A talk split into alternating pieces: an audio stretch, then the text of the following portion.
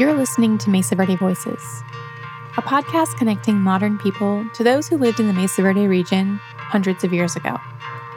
And I'm your host, Kayla Woodward. This season, we've learned all about Mesa Verde National Park's designation as the 100th International Dark Sky Park, and the importance of preserving our dark night skies for the sake of the environment, but also as a way to preserve the cultural heritage of the ancestral people who called the Mesa Verde region their home we've heard about the importance of the sun, the moon, and the stars, and how these elements of the skyscape have been observed by indigenous people in the Southwest for thousands of years, and still are today. The night sky is almost like a documentation. It, it's kind of like a, a book. Cultures all around the world have stories about their creation. We carry this understanding and perspective of who we are as a new people and whether these stories have been written down on stone tablets, papers, cave walls, or if they've been carefully passed down by oral storytellers for countless generations. These stories are the core of who these groups are as a people.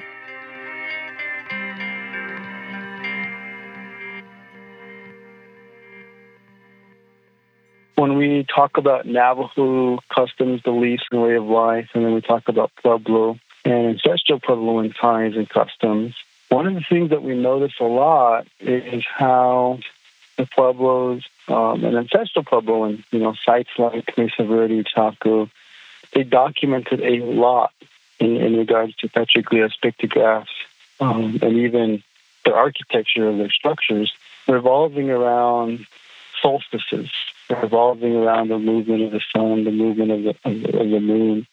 This is Ravis Henry, if you've listened to the previous episodes this season, you'll remember that he's Navajo, or Dene, and lives near Canyon de Chelly in northwest Arizona. For the Navajo people, it's kind of the opposite. So for Navajo people, we didn't pay as much attention to the detail and positions of the sun and the moon um, and their movement across the sky. Our documentations of the night sky, the constellations and the stars. So when you go to places like Chaco and um, Aztec ruins, Mesa Verde, Joven you know, you'll see a lot of rock art and connections in their dwellings to the solstices, to the moon, to the sun, to eclipses. You'll see a lot of that. So far this season, we've only talked about rock art, petroglyphs, and pictographs that were created by ancestral Pueblo people such as the rock art potentially documenting the 1054 supernova and the 1097 appearance of Halley's Comet in Chaco Canyon. But in other areas, especially here at Canyon de Chelly, you'll see Navajo pictographs and petroglyphs that are documenting the night sky. And we have a lot of winter stories that tie us to the stars and how they came into existence, how they um, remind us of different stories and teachings. To understand the nature of these Navajo star stories and the way that they are shared, it's important to understand a bit about the Navajo worldview. We live in, I guess, what you would consider the circle of life. We are in balance with everything, and we are no greater than anything else. We're only a part of this world that we live in. And between the earth and sky, there's all different beings, there's all different groups of people not just human beings, not just five fingered spiritual people. We have the earth, we have the sky, we have the air, we have the rain, we have the snow, and we have all the different plant life, the plant beings, the plant people, the insects, the birds, the reptiles, the amphibians, the animals, the sea life, all these different things are all considered beings. They all have a spirit, they're all alive. And they listen to us. They also speak to us and communicate to us. Certain times of the year, through different seasons, some of these plants, some of these animals, some of these different beings, they hibernate. And when that happens, it's typically in the winter months. And there's certain deities that make themselves known throughout the winter. And it's during these winter months that the Navajo people share their stories. Stories of creation, stories of origin, how things came into existence, how things came to be. And they share these stories during this time for a few reasons. One, our stories are about all people. all these different people, these groups of people that I mentioned. And remember, when Ravis uses the word people here, he means all beings on Earth, including plants and animals. And sometimes different groups of people don't like to be talked about, just like some of us wouldn't like to be talked about as well.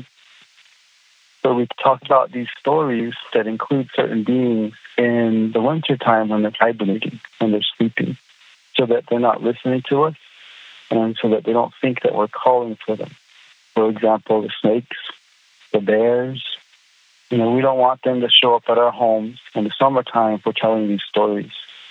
So we speak about them when they're hibernating and when they're sleeping. And another reason why certain stories are only shared in the winter is perhaps a bit more logistical. Basically, taking advantage of the light that we have throughout the days. In the uh, summer months, we have long days and short nights. And with the long days and short nights, we spend a lot of that time outside working in the cornfields. We are outside preparing for ceremonies and taking advantage of all the light that we've had that we have. This was all, of course, before electricity. So some of our people would be up early in the morning at four o'clock, starting their day doing work, continuously being occupied all the way into the evening until darkness. And in the summertime, that's around 10 o'clock or so, people would finally lay down and rest up for the night and start the cycle over. When we get into the winter months, we have longer nights and shorter days. So we take advantage of the daylight we do have to do whatever work we can. But the sun sets by five o'clock, and we still have about five hours before bedtime. So those times are spent indoors around a fireplace. They're spent inside telling stories sharing the stories of origin, sharing the stories of how things came into existence, such as the stars, the story of the world, stories of creation itself. And we take advantage of that time while we're inside, inside the setting of our home, with the fire burning, and different spiritual or, or ceremonial elements also involved. So that's why we speak about these stories in the wintertime and not in the summertime. And the story is told in the wintertime of how the stars were created. But with that, there were there are specific constellations that were created, different symbols in, in placed in certain areas, and each of these remind us of different things. They teach us different things. They tell us, um, you know, how to live a good life. They talk and tell us stories about the responsibilities of fatherhood, motherhood, um, and then some of them we were designed to be followed throughout the different seasons for different purposes, such as when to start winter ceremonies, winter storytelling, when to start summer ceremonies, when to plant. And then the um, night sky in the universe is also tied to our overall way of life as Navajo people. Because I talked to Ravis about this during the summertime, and because people may listen to this podcast during any time of year, Ravis shared some elements of Navajo stories with us that are able to be shared outside of the winter storytelling season. One that I'll elaborate on is um, the North Star, the Big Dipper, and Cassiopeia. And that one is actually tied to um, kind of like our homes and how um, we move throughout our homes and how we have a homestead and we have a particular way of raising our kids, our family. In the Navajo world, in the Navajo way of life, we are matrilineal, so women have more authority over the men in our way of life. In other words, the women, the women are the boss. They they rule the world. We take on our mother's identity my first clan, my first identity is actually my mother's clan and mother's identity. And she is the one who bears life, who gave me life. And I, you know, as, as we all do with our mothers, we've spent a certain amount of our time being molded inside of our mother's womb. So that's why we take on our mother's identity, and that's why we are matrilineal because of that understanding. And up in the night sky, Nahokonspa'ad, which is Cassiopeia, she is a symbol of motherhood. She's a symbol of our females, and she represents the strength of the females. She represents motherhood. She represents sisterhood. She represents um, the strength and knowledge that her grandmothers have, um, and our aunts, and our granddaughters, etc. And she's a reminder of the teachings and the roles and responsibilities that the woman would have inside a home. Not to say that they're the only ones that do these things, but they kind of have jurisdiction, if you will. They have the say so over things that occur inside the home. They're the first to teach their children how to love, how to care, how to take care of themselves. They're there, you know, watching their their children grow up, instilling basic knowledge of life, how to take care of themselves, how to walk, how to clean, how to cook. So she's responsible for all of that knowledge, ensuring that the child gets it. Doesn't necessarily mean that the mother is the one that shares everything, but is responsible with making sure her children knows that. And on the opposite side of the home is the uh, men, the fathers. Ursa Major, the Big Dipper, it represents fatherhood. Ursa Major is a symbol of all the men, the males in our family.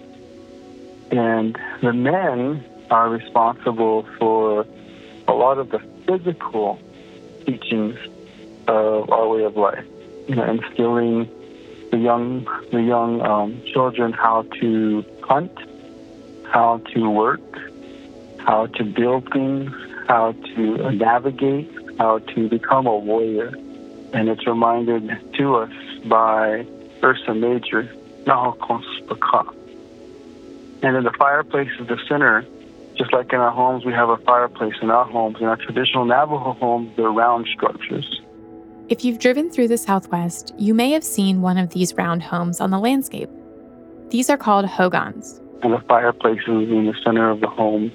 During time of ceremonies, we separate genders sometimes, where all the women will sit on the north side of the home and all the men will sit on the south side of the home. Just like the way Cassiopeia and the Big Dipper are separated in the night sky. And then, just like the way the Big Dipper and, and uh, Cassiopeia revolve around the fireplace, we revolve around the fireplace the same way when we enter our traditional home. So we move clockwise around the fireplace, just like the stars do around the around the North Star. And the North Star is a symbol of comfort. It's the symbol of light and energy. It's the warmth. It's the fireplace. It's the light of the home, and everything revolves around it the fireplaces where prayers are shared and uttered. And just like the fireplace in our home, the fireplace in the night sky, Polaris, is tied to all of that as well. So those are just some of the teachings or stories that we have with the night sky. And these ones are, are teachings that we can share year round about these three constellations. But other stories about how the stars were created, with the stories tied to the coyote, and how the uh, specific constellations, you know, their stories of origin and their connection to our people. A lot of those stories are shared in the wintertime only. But this, what I've shared up to this point, can be shared year round.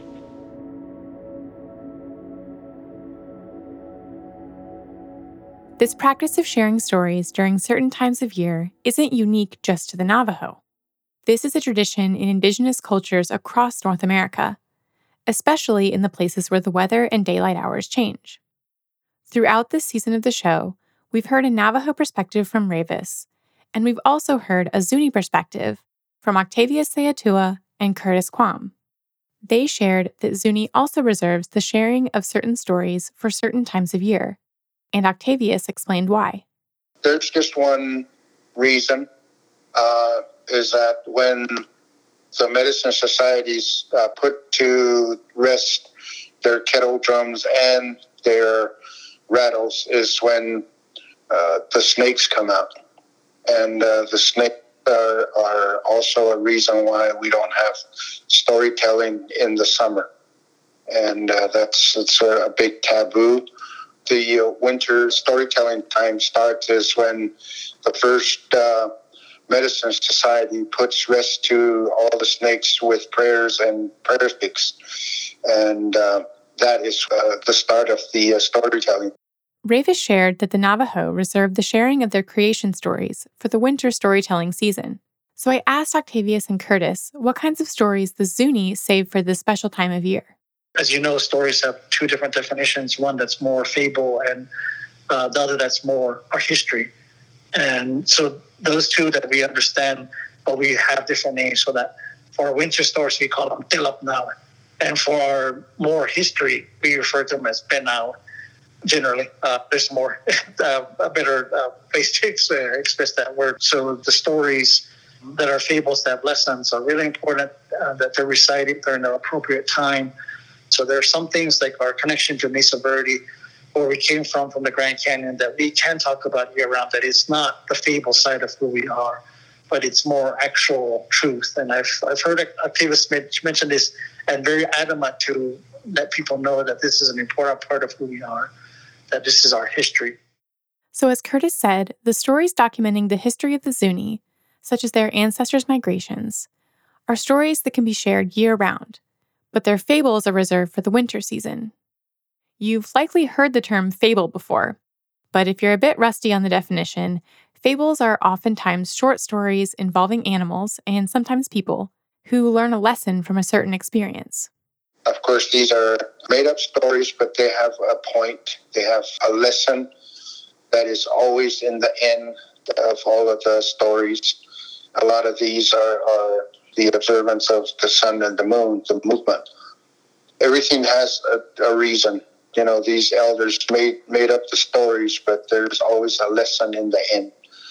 And I think that's one of the uh, the great examples of, of the ingenuity of our ancestors coming up with these stories because it's never written and uh, each individual had their own way um, and some of these were uh, made by the individuals themselves. Remember that when we're talking about this storytelling season within zuni these stories are being shared orally retained in memory by elders and passed down to the next generation and sometimes newly crafted by an elder to share specific lessons within the community. There might be uh, an elder that um, had an understanding of the movement of the sun and the moon, and he would make a, story out of that. So uh, it wasn't one continuous uh, uh, repetition of stories. It was all made up by individuals, sometimes comical, sometimes very serious, sometimes scary uh, is what they put in their stories. And like I said, had uh, an ending that, that would um, be like a lesson or a warning or uh, anything like that within their stories.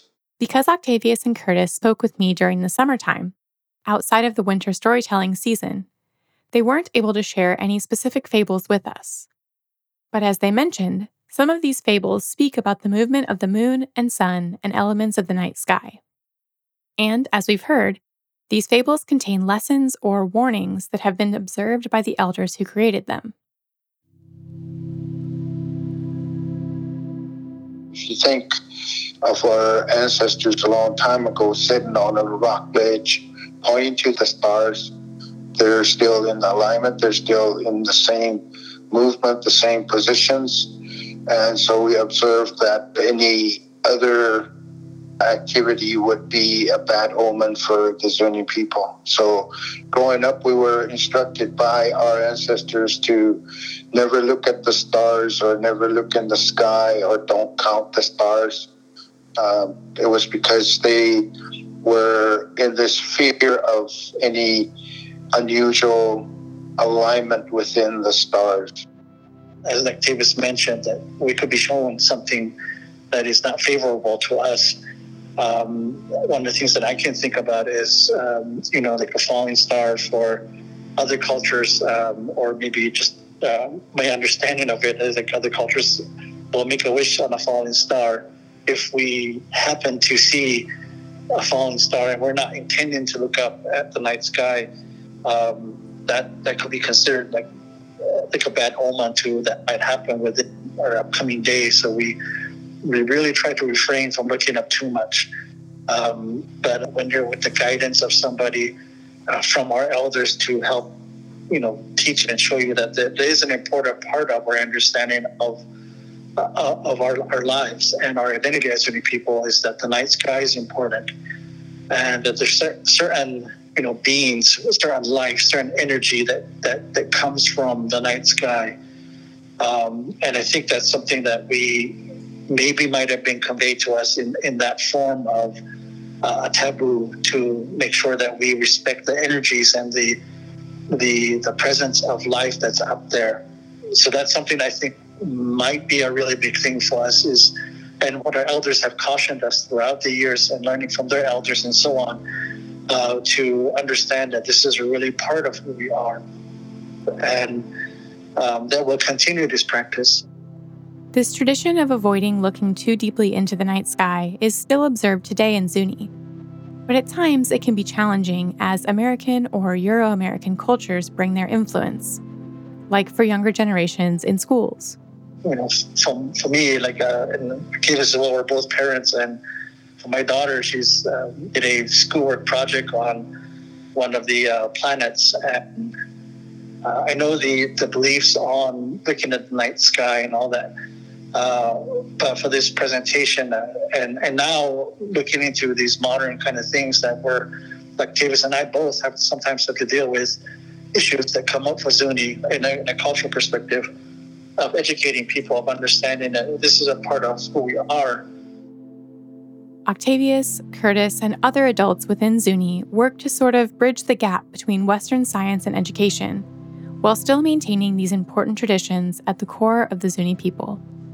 So for night sky initiatives that are available for us, you know, we really don't explore that too much unless it's um, at a time to where we really need to um, set a precedent or just set a voice, a calming and guiding voice for future generations of Zunis to understand that uh, you know, there is an important wisdom within uh, the night sky. So I think that's a really important part of uh, what makes us who we are.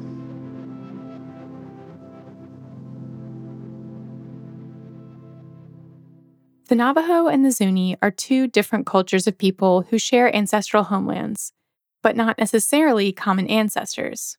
However, in my conversation with Ravis, he brought up similar sentiments that the Navajo have in regards to the power of the night sky and the way that they interact with it. Growing up as kids a long time ago, they used to tell us, you know, don't look up at the night sky. Don't stare at it. If you do, you're going to get lost. Your mind's going to go crazy. And sometimes I think about it, you know, how scientists they get immersed into the night sky and and then they can't stop looking up there. They can't stop researching. They want more and more and soon their whole life is focused up there when we're still trying to live down here. And then they used to say, you know, like shooting stars, you know, in the Western world, they say, oh, shooting star, make a wish. But for us as Navajo people, shooting stars are a taboo. And it goes back to our winter stories of how the stars were created. When you, we're, we're told that you're not actually supposed to see shooting stars, and it's a, it's a form of bad luck, bad energy that you're welcoming into your life. There's a lot of uh, conflicting views and understanding from our traditional way of life and from the Western concept. To go into deeper conversation would be inviting folks to actually sit down at a table, preferably in the wintertime, around the fireplace and talking. And some of these conversations could go all night, trying to understand and um, make sense of these different perspectives. We've talked a lot this season and throughout this show, really, about the long tradition of oral history and oral storytelling within the descendants of the Mesa Verde region. For folks who are descendants of European ancestors like myself, or any other culture that has roots in written documented history, this concept of oral history can be challenging to relate to. Sometimes it doesn't neatly mesh with so called Western concepts of science or research or ways of knowing things. And understandably, this can be frustrating and at times insulting to those with oral traditions to have to prove things about themselves and their own histories because their ways of knowing don't align perfectly with the dominant cultures. So, after all of our discussion about storytelling, Octavius had some perspective to offer about the oral history tradition in Zuni. They say that our history is just through oral, but I uh, want to change that concept and idea uh, because the information that they left behind is information that we use to identify and really strengthen our, our history. Today, Octavius is a member of a medicine society within Zuni, which is a religious group entrusted with certain information and traditions. This oral history was uh, mentioned or talked about when we went into, well, I'm talking for myself, for my medicine society, and I had elders talk about some of these far, off, far away places these are places that the Zuni ancestors have lived and traveled through on their way to where they are today. It really starts from the bottom of the Grand Canyon to where we are and where we have been, and uh, connecting all of those dots that makes uh, our people uh, who we are, makes us whole. All of that information is uh, written on canyon walls and uh, petroglyphs and pictographs, and uh, without that information, it would be just another um, another story, another part of our history that that would be very difficult to make people understand. But because they left all that information, and we know what that information is saying within all of these places that we've uh, worked with, that we can identify what they left behind. So now it, it's not just oral history because our history is written. All we have to do is find it. All we have to do is, is identify and and uh, make people aware and understand that this information is our history. So now this oral history is now becoming history that is written in, in places that we visited, places that we've worked. So it's it's becoming a full picture of who the Zuni people are because of the information that they left behind. We've covered a lot of information in this season.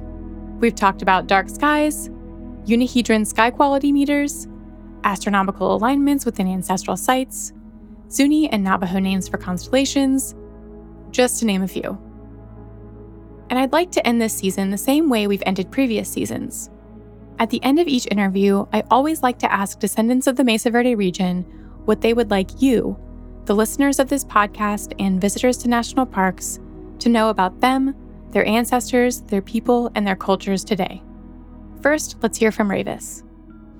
Well, one of the first and foremost things that I'd like to, you know, let listeners know is that one, we're still here. there's a lot of talk, especially in the parks, of how there's a past tense in the interpretation of these places. Uh, this is where people used to live. You know, this is what people used to do. Um, in reality, we're all still here. we might not be as great and powerful as we were back then. That we might not be living in those exact dwellings that they're going and taking pictures of, but we're still here. We are all descendant, whether we're Navajo, Ute, Southern Ute, Paiute, or Apache, over Hopi, Tewa, Zuni, Acoma, Laguna. We're all descendants of these people who we look at as people of the past. We're all still here. We all still exist. We have our understandings of the world. We have our language. We have our ceremonies. And with that, the one thing that I would really like to bring to light or to, to share with our visitors is to, you know, when you come to these places, know that we're here, but also come with an open mind and come with a sense of respect that we have our own way of seeing this world and our way, our connection to these places.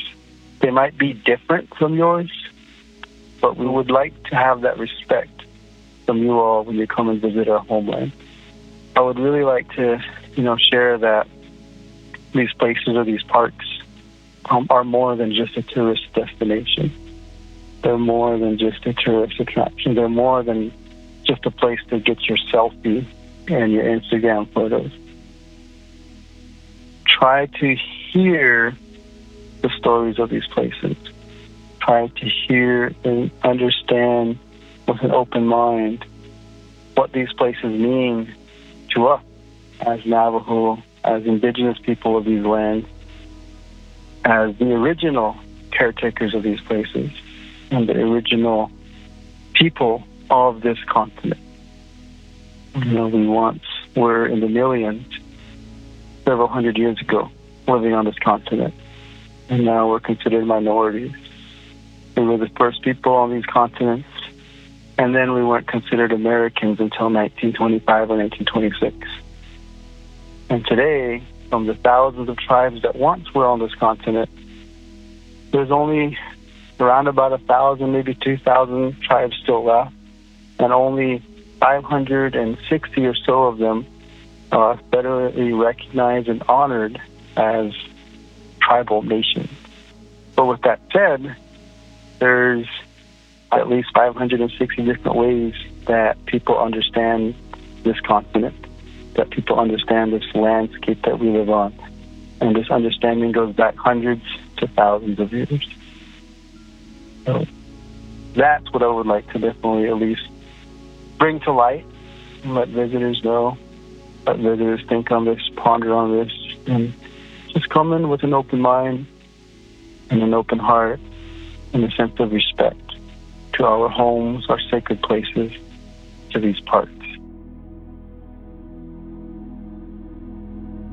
Next, here is what Octavius would like to share. We did not disappear. We're still here. The people had a destination. The, the, they were there at a certain period in time, but because this was not designated for the individual Puebloan people, that they moved on and they found their niche, they found their place, and that's where we all are as, as Puebloan uh, people that we now reside in in our places that were designated for us. It was given and identified for our people to find, and that's what we're looking for. And so these places have not been abandoned. Uh, we're still here, and we want people to know that. Uh, in order for them to get a full picture of who we are, is to come visit us in our pueblos and, and see our our observance, see our celebration, see our way of life, to have a better understanding of the people that um, that are still in Mesa Verde. And finally, here's what Curtis wanted to share. We're still here. Um, we haven't left. We haven't gone anywhere. We moved to a place where was where home was to be and but we always went back to connect to these resources that were very important and are still very important to our well-being. And and now we're helping shape um, museums and other repositories uh, have a better understanding of the collections that they keep, and hopefully reinvigorate some of the utilitarian items that uh, were so important to our ancestry and important for us today, but is very important um, historical understandings of what makes Mesa Verde uh, an ancestral site instead of a ruin is is from our experiences there. Uh, that we know that there's a really important connection when we enter these areas. There's a lot of power in that place, and we're a part of that. We give that um, designation and we give that respect uh, to these really important places. You know, it's just not um, you know a ruin or it's not just remnants of walls; that they're still there. Um, and the stories that um, are echoing in the walls um, are still kind of moving around within our community today.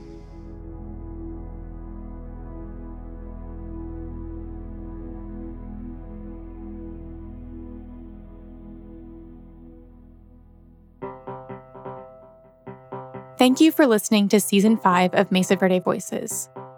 Mesa Verde Voices is a production of KSJD Community Radio in Cortez, Colorado.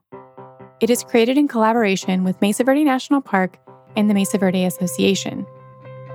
This season is made possible through a grant from Colorado Humanities and the National Endowment for the Humanities as part of the American Rescue Plan of 2021.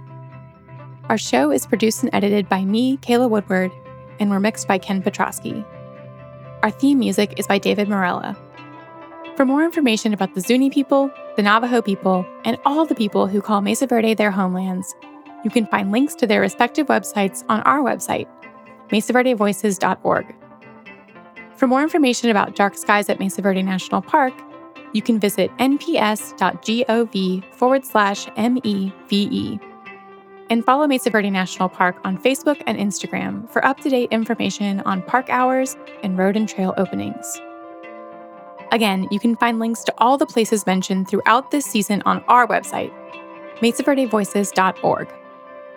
Special thanks to Octavius Seowtewa, Curtis Quam, Ravis Henry, Spencer Burke, Erica Ellingson, and Betty Maya Foote for sharing your wisdom and stories with us this season.